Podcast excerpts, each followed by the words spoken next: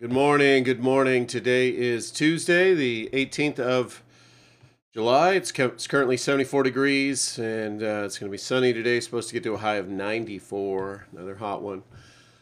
Uh,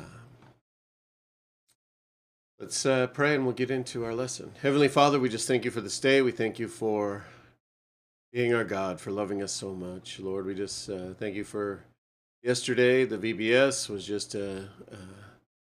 success, Lord. Uh, day one, and uh, we're, we're going to be doing day two uh, this, this afternoon or this morning or high noon, Lord. And uh, we just ask that you would uh, uh, give the volunteers strength and patience and courage and just all the resources we need, Lord, to do what you're calling us to do. Lord, help us to rely on you that grace, that mercy, that peace, uh, Lord, and understanding.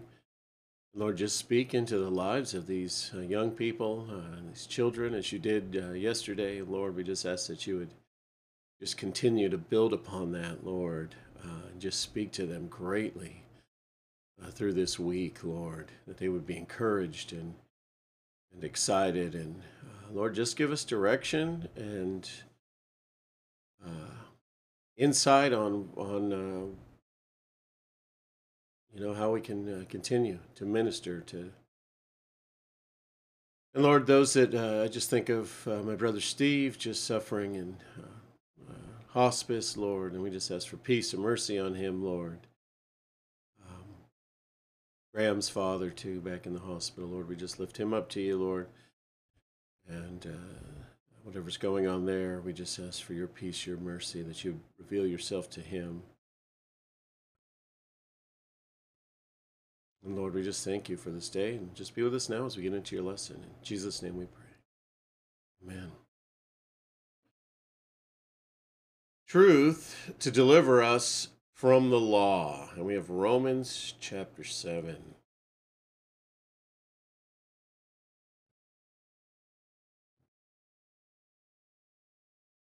Or do you not know, brothers, for I am speaking to those who know the law, that the law is binding on a person only as long as he lives? For a married woman is bound by the law to her husband while he lives, but if her husband dies, she is released from the law of marriage. Accordingly, she will be called an adulteress if she lives with another man while her husband is alive. But if her husband dies, she is free from that law, and if she marries another man, she is not an adulteress. Likewise, my brothers, you also have died to the law through the body of Christ, so that you may belong to another, to him who has been raised from the dead, in order that we might bear fruit for God. For while we were living in our flesh, our sinful passions, aroused by the law, were at work in our members to bear fruit for death. But now, we are released from the law, having died to that which held us captive, so that we serve in the new way of the Spirit and not in the old way of the written code. What then shall we say?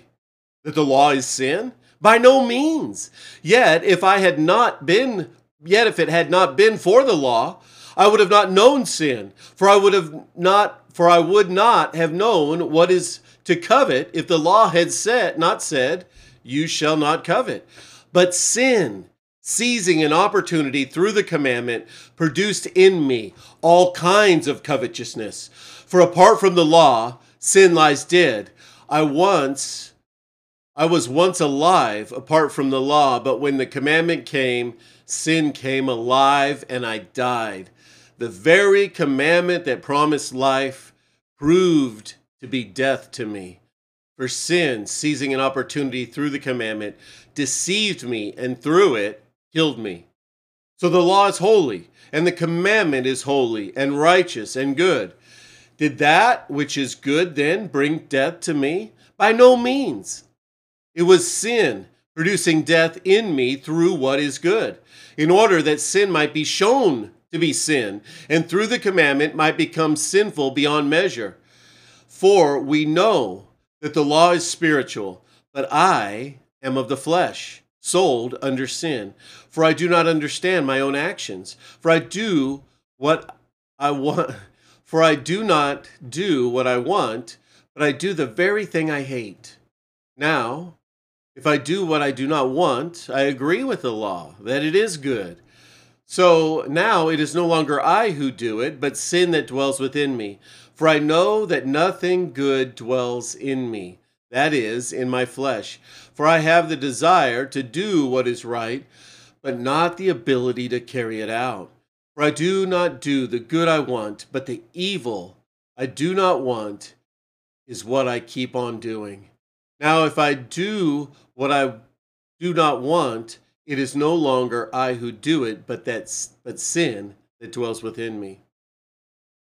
So I find so I find it to be a law that when I want to do right, evil lies close at hand.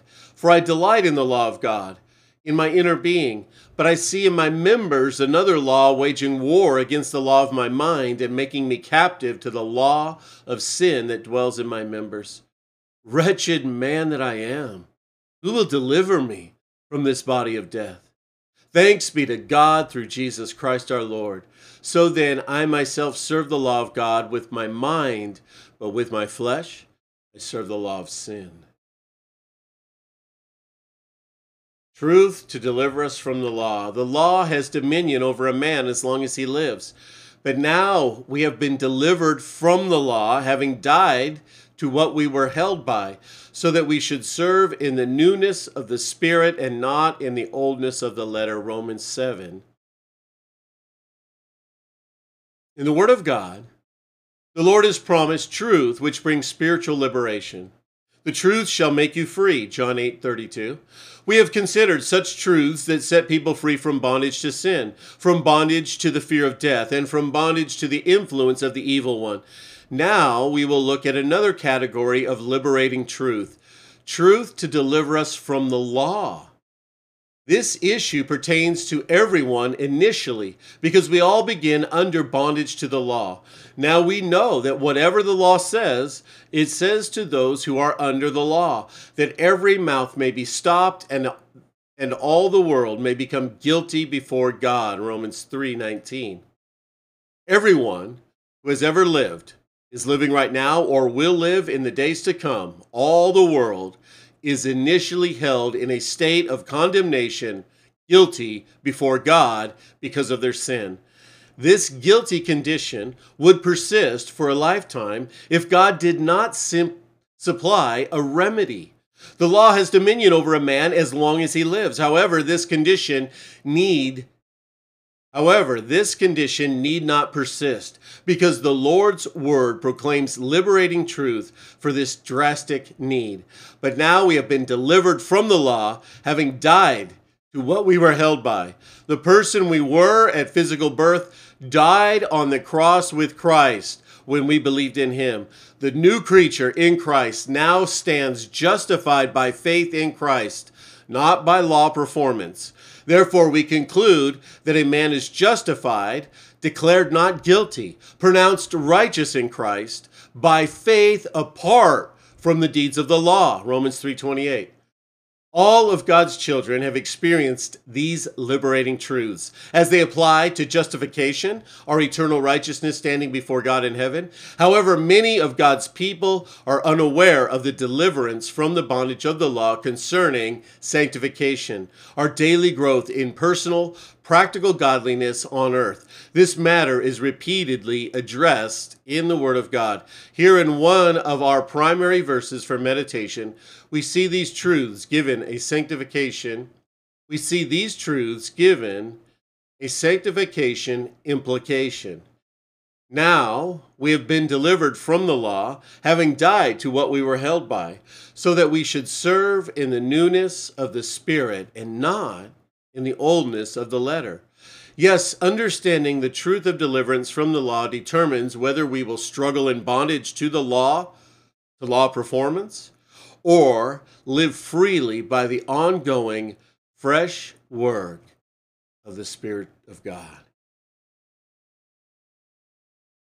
Dear Lord of deliverance, we worship you for delivering us from the condemnation of the law by grace through faith. Teach us how to live daily by grace through faith, that we might be practically delivered from law performance as we serve you. Ask in the name of Jesus, we pray. Amen. All right, you guys have an amazing day, and we'll see some of you soon for VBS.